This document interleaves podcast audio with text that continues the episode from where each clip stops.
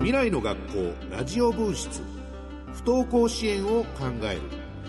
皆さんこんにちは。番組パーソナリティヒゲ男子の山田るい53世です、えー、この番組はですね、えー、不登校で悩むお子さんたちや保護者の皆さんそして先生方に向けて、まあ、専門家の皆さんからの様々な情報をお届けし、えー、不登校で悩む皆さんと未来に向かって共に歩んでいこうという目的でお送りしております、え、さて今年はですね3回シリーズでお届けしておるんですが、え、今日は最終回となる3回目の放送となりました、え、先月放送送されました2回の放送を聞き逃したよという方はラジオ日経のホームページからこの番組未来の学校ラジオ分室のページに行っていただいて、えー、そこにあるオンデマンドで全2回の放送をお聞きください。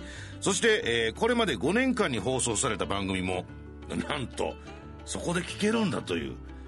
5年間に放送されたやつが聞ける。あ、すごい、取っておきますね。えー、興味のある方、ぜひ聞いてみてください。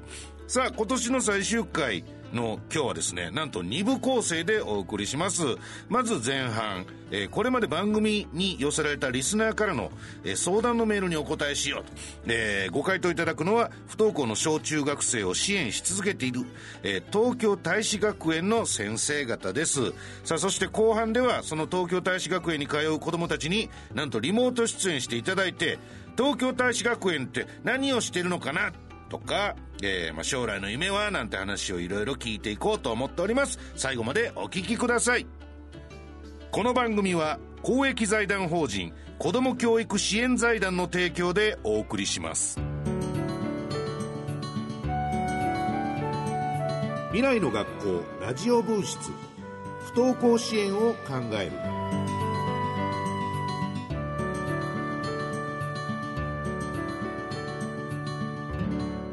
今日は早速ですね、リスナーからの質問のメールに答えていこうと思っておるんですが、えー、今回質問にお答えいただくゲストの方、えー、ご紹介しましょう。お二方です。東京大使学園校長の瀬戸隆弘さんと、えー、東京大使学園本校で担任をされております森由美子さんです。よろしくお願いします。よろしくお願いします。まあ今からそのリスナーの送ってきたメールの質問にお答えいただくということなんですが、はい、えー、その前にあの東京大使学園というのはどういう場所なのかということですね。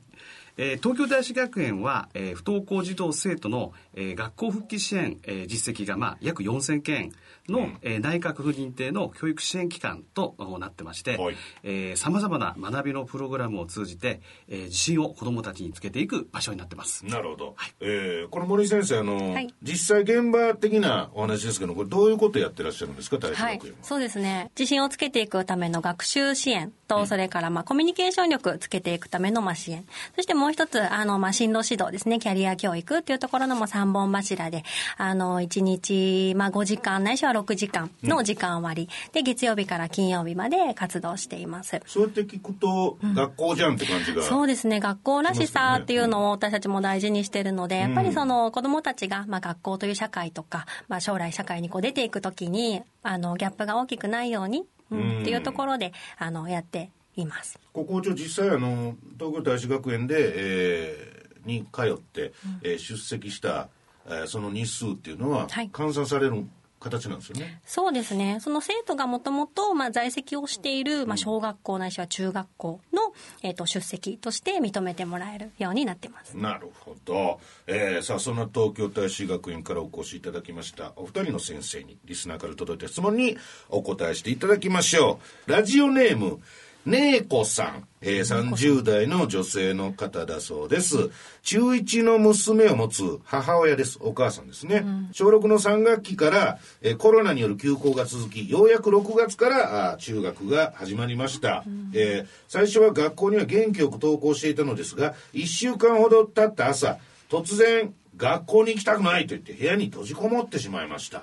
こういうことは小学校の時にはなかったので私も動揺し、なんで行かないの？行かなきゃいけないよ。何があったの？お母さんに話しなさい。などと言ったのですが、娘からは返事はありませんでした。それ以来、新学期が始まっても不登校は続いています。うん、家で娘はゲームをしたり、YouTube を見たり、たまに学校から届けられるプリントをちょっとやったりします。うん、このままずっと不登校が続くかと思うと、まあこれ当然なんですけど心配じゃなりません。うん、何か登校を促すのに効果的な方法や言葉がけはありませんでしょうか？こんな状態がもし続いたとしたらと考えると高校進学はどうなってしまうのだろうと心配になります。どうかよろしくお願いします、えー、ラジオネームねいこさん。最初に「なんで行かないの？行かなきゃいけないよ」何があったの？お母さんに話しなさい。とこう、まあ、娘さんにね学校行かへんって言い出した時に娘さんにおっしゃったねいこさんなんですけども、この辺はどうですか？こういう声がけえーそうですね。でも、もう当然お母さんとしては気になることですよね。どうして行かないのかっていうのは聞きたいと思いますし、あとその、まあ、学校って行かなきゃいけないところだよっていう、まあ、そのある種の規範意識みたいなのは、やっぱりあの、お家で、あの、作られていく部分って大きいと思うので、はい。ね、体調が悪いわけじゃなければ、学校ってお休みはしないよっていうことを声掛けするのは、まあ、でも保護者として当然の声掛けをされたなって思いますし、はい。でもそれだけで終わらずに、何があったのっていうのを、まあ、なんかどういう、こう、言い方でかっていうのは分かりませんけれども、お母さんに話してねっていうことを言われてるのは、こう、行けっていうだけじゃなくって、ちゃんとこう、お話聞くよっていう、ね、あの、そういうアプローチもされてるのは、あの、全然まずくはなかったのかなっていう感じはあします。そうねこれこれまずくはなかったという、え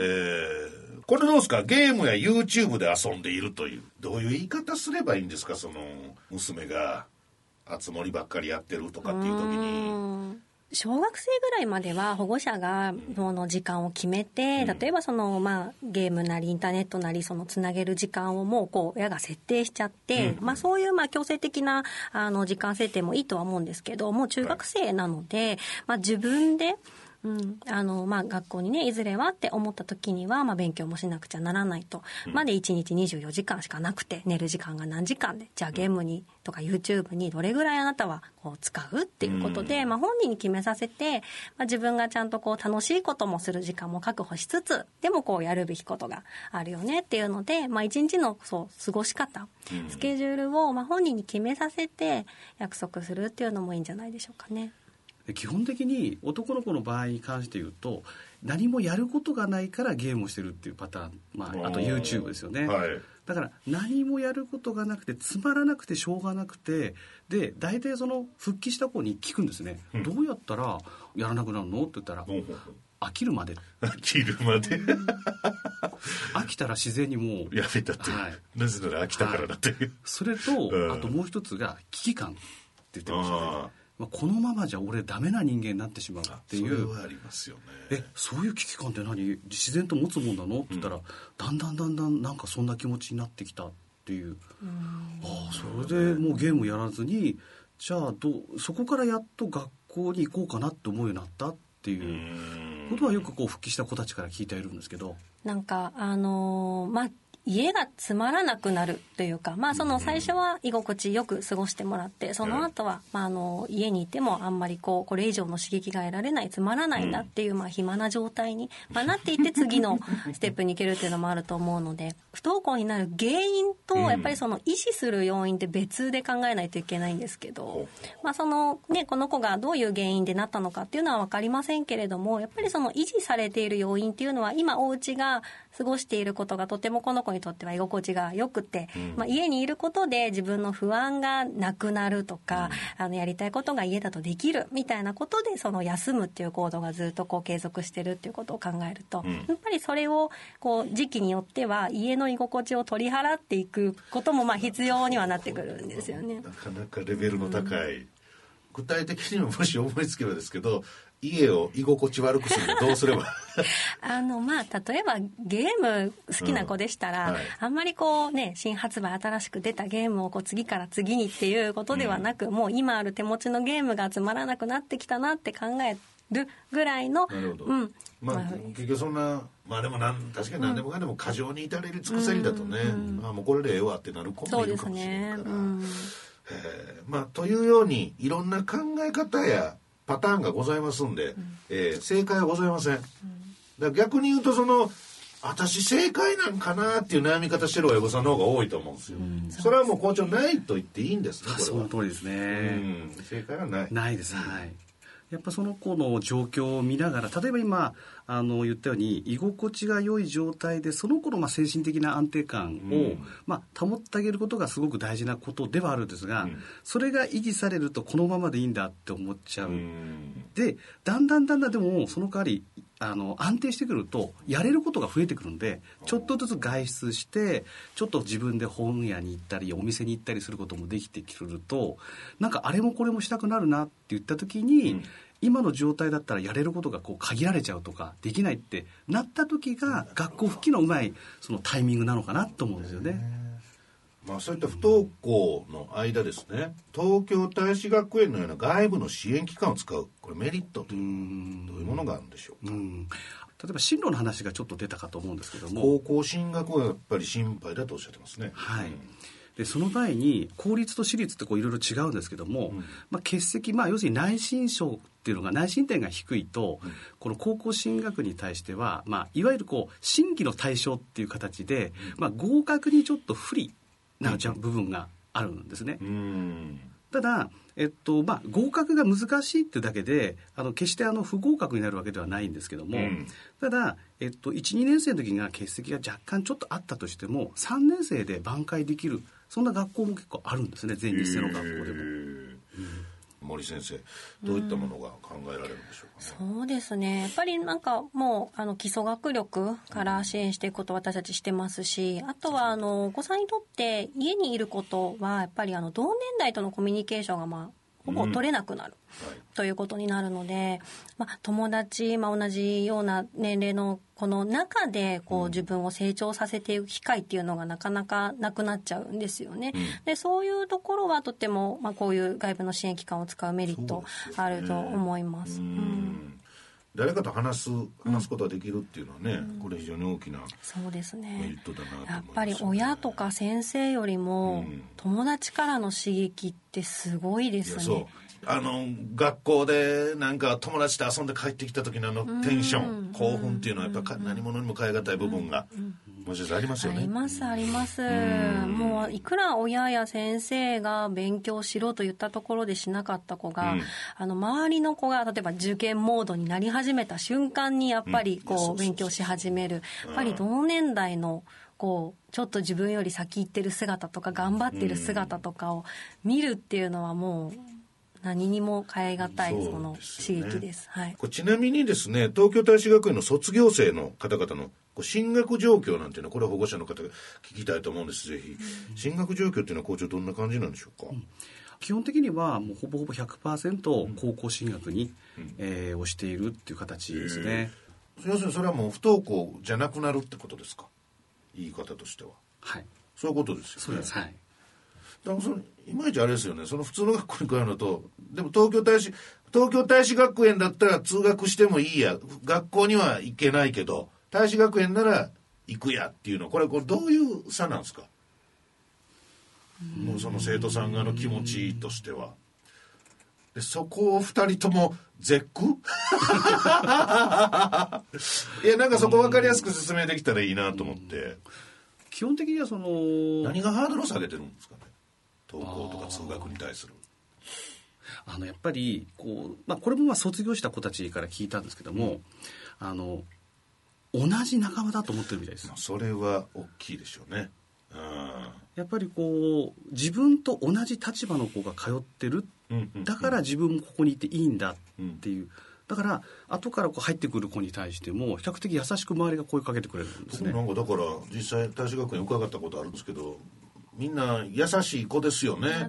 お互い結構気使って気遣いがあってね、だからやっぱそこはの絆っていうのは大きい、うん、大きいです大きいです。入り口として入りやすいという、はい、ということで、えー、ご相談のメールをお寄せいただいたねこさん。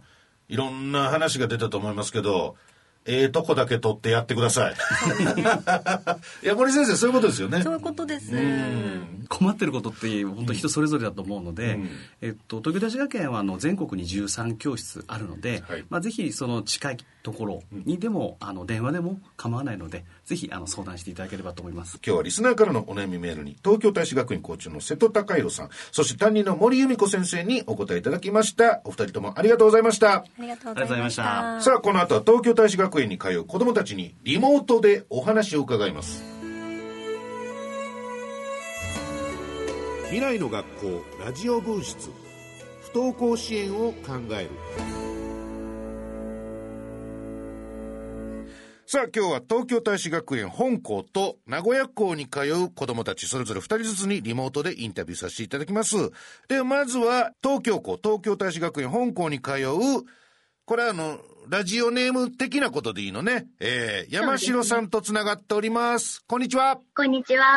あれよね、や、や山城さんは、僕は一度お話ししてますよね、どっかで。そうですね。あの、うん。去年いらっしゃって、あの、本校に来て、はい、そうだ。そうだ。ね。あの、東大東京大使学園の本校に行かせていただいたときに、そこで直接お話をさせていただいたという。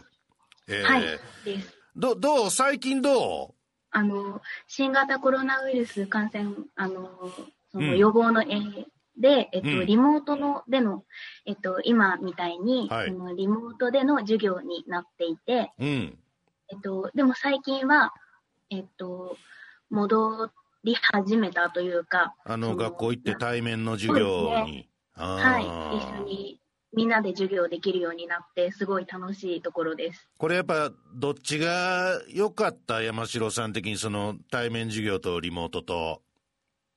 私は、その分からないところをリモートで、はいっていう風に聞くのが、すごいちょっと苦手みたいなところがあったので、すごい対面が始まってもすごい嬉しいし、うん。あと、やっぱりお友達と話せるっていうか、そういうなんかストレス発散みたいな。感じが、ずっと家にいると、ちょっとその爆発しちゃうというか、うんそういうのが結構あったので、すごいうんうん、周りと会って直接話せるのがすごい大事なことだったんだなとで思もっています。そそうだよね。まあ少なくとも山城さんにとっては、通う場所があったっていうのは良かったことなのかな？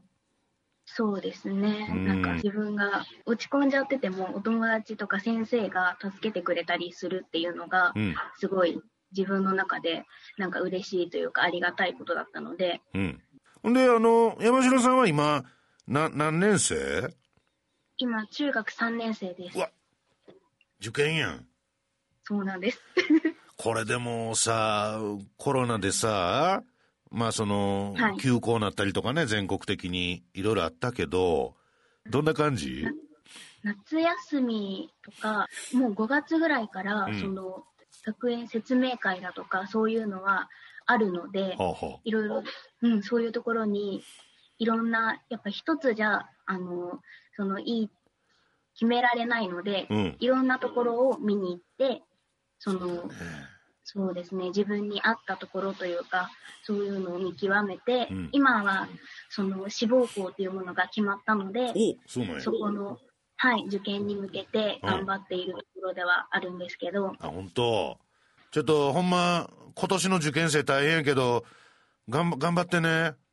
あ、ありがとうございます。うん。頑張ります。はい。じゃあ、あのまた何かありましたら、よろしくお願いします。ははい、よろしくお願いします。はーい、バイバーイ。ありがとうございますありがとう。さあ、えー、続きましては、こちらも、東京大使学園本校に通う男の子でございますね。えー、道真くんです。道真くん。はい、えー、えっと、本校3年の道谷です。よろしくお願いします。あよろしくお願いします。わ、3年。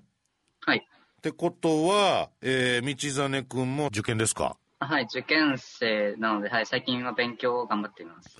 どう？あの、今年はね、あの、うんコロナの話とかもありましたけど、はい。結構大変だった？それともそんなに気にならなかった？自分が、えっと、行きたい学校とかは、うん学校見学が遅れたりしてしまって、そっか。でも、あの、一応、志望校とか、あの、遅れたけど、現地に行って、ちゃんと見学したりとかお話聞いたりはできたの？はい、できました。ああ、よかったよかった。えー、大使学園で楽しいとこって何ですか？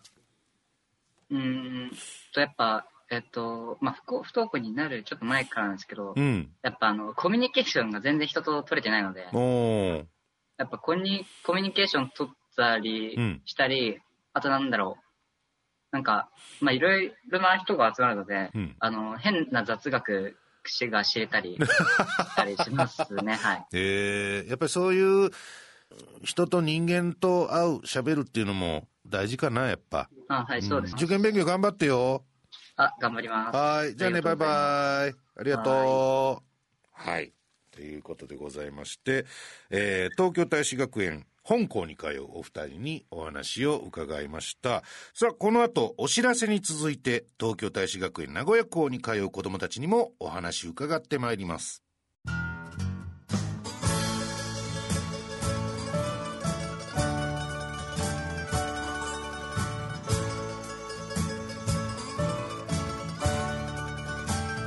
ここで公益財団法人子ども教育支援財団からのお知らせです東京大使学園は札幌仙台埼玉千葉柏高田馬場横浜静岡名古屋京都大阪芦屋福岡の全国13都市にあります。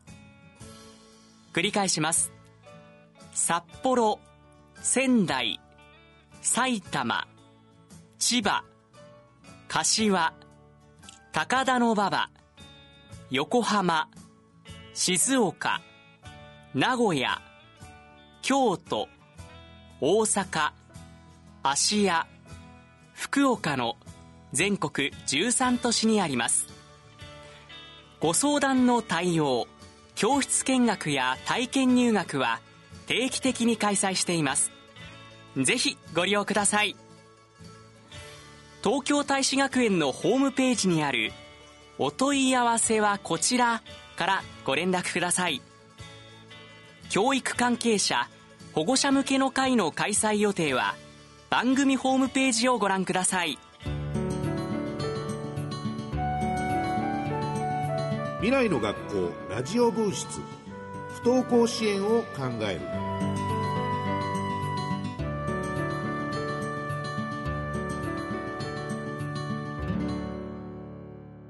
さあ、東京大使学園名古屋校に通うお二人のお話を伺っていこうということですね。まずはこちらの方、あきさんです。あきさんはい。あきさんは、えーっと、何年生？えっ、と、今、中学3年生。みん、みんな中学3年なんだね。高校進学だよね、次ね、じゃあ。はい。どう調子は？えーっと、うん。教材とかに手をつけてない。いや、つけろ、つけろ。まだだからもう、教材とかも全然癖ついてないねんな、じゃあ。はいこの開開く感じの癖全然ついてない。新品のまま。名古屋港に偉い奴がおるぞそうかそうか。まあまあ、それぞれのペースがあるはあるけど。今じゃあ何してんの？勉強はあんま身入ってないけど、何してんの毎日？ほとんど自分の趣味に使うか、趣味って何？と、自分はエアガンが大好きで、ほうほうほう。スバゲーが大好あ、サバゲーやってんねや。はい。あきくんはこう結構人数みんなで集まって、ワイワイやるのが好きな性格なんだ。きです。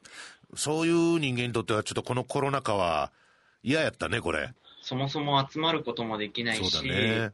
うん。遊ぶって言っても、その、室内の遊びができなかったりとか、ああ、そっかそっか。屋外でも、そもそも夏なんで暑いし、暑いね。なかなか外にも出れなくて。ああ、文句ばっかりやないか。でもいいね、サバゲー。楽しそう。そう、楽しい。じゃあ、ちょっとね、まあ、受験勉強分からへんけど、高校進学したらまたね、今の状況も変わるかもしれんから、えー、サバゲーで楽しんでください。うん。で、これはもうリア、リアルアドバイスやけど、ほんまもうちょっと勉強しときや。はい。頑張ります。そうかそうか。じゃあ、せ、先生にもよろしくお伝えください。はい。あの、と、隣にいるんで。あ、ほんま。先生おつか、お疲れ様です。もう、もうちょっとあの、もうちょっと勉強させてあげてください。はい、ありがとうございます。アドバイスいただきまして。ありがとうございます。じゃあ、ああきくんも頑張ってね。はい、頑張ります。じゃあね、バイバイ。ありがとう。面白い子やな。さあ、続いて、名古屋校に通う、片さん、はい、よろしくお願いします。お願いします。あの、片さんは何年生今？今同じく中3うで、わあみんな受験だ。えー、っと、片さんはどう？受験の方は。勉強自体うはん、2A 自体は、うん中3の内容も全部やって、ああ、よかったよかった。検定なども受けて、うん。今、結果待ちのが一つと、うん。受かったものを、お、おめでとうおめでとう。どうですか、大使学園の。大使学園に通ってよかったな、みたいなことってありますもともとなんか、人との話すことが好きなので、うん。結構頻繁に人と話すことができるのはありがたいと思ってます。え、加藤さん、ちょっと立ち入った話聞くけど、あの、じゃあ大使学園に来る前は、いわゆる、その、学校、不登校やったってこと？はい、そうです。そっか。でもなんか、あきくんもそうだけど、こうやって喋ってると、全然そんな感じはしないんだよね。結局、自分の感覚とか肌に合うか合わへんかみたいなところもね、やっぱり大きいものね。はい。うん。だからやっぱり、ちょっとね、僕、まあ僕が喋って申し訳ないんですけど、ちょっと思ったのは、人と喋るのが好きなんだもんね、片くんとかは。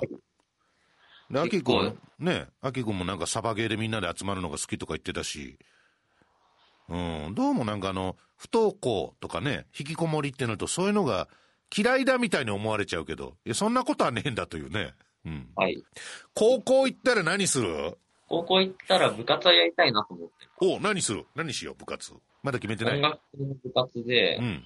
もともと小中ともに吹奏楽部をやってて、へえ。やってみたいなっていうのは思って。ん、そっかそっか。片くんありがとうございました。ありがとうございました。ありがとう。あき、あきくんもありがとうね。あ、はい。ありがとうございます。うん。何の根拠もないけど大丈夫やから。はい、ありがとうございます。はい、お二人ともありがとうございました。ということでございます。以上、えー東京大使学園本校と名古屋校に通う皆さんにお話を伺いました。未来の学校ラジオ分室不登校支援を考える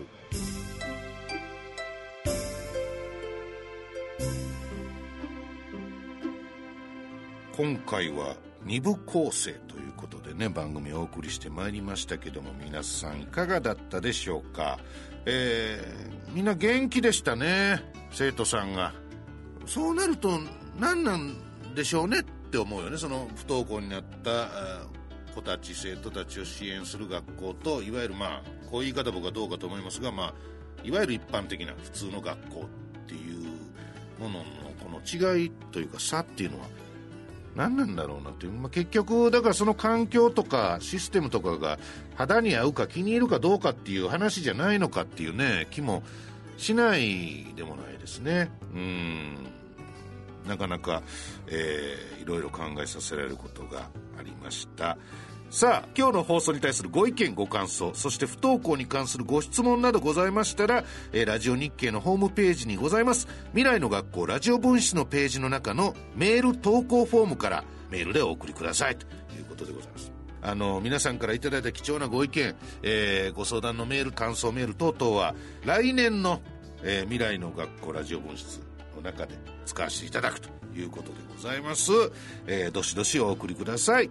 さあ、えーまた来年もお会いできることを願いつつ、えー皆さんさようならこの番組は公益財団法人子ども教育支援財団の提供でお送りしました。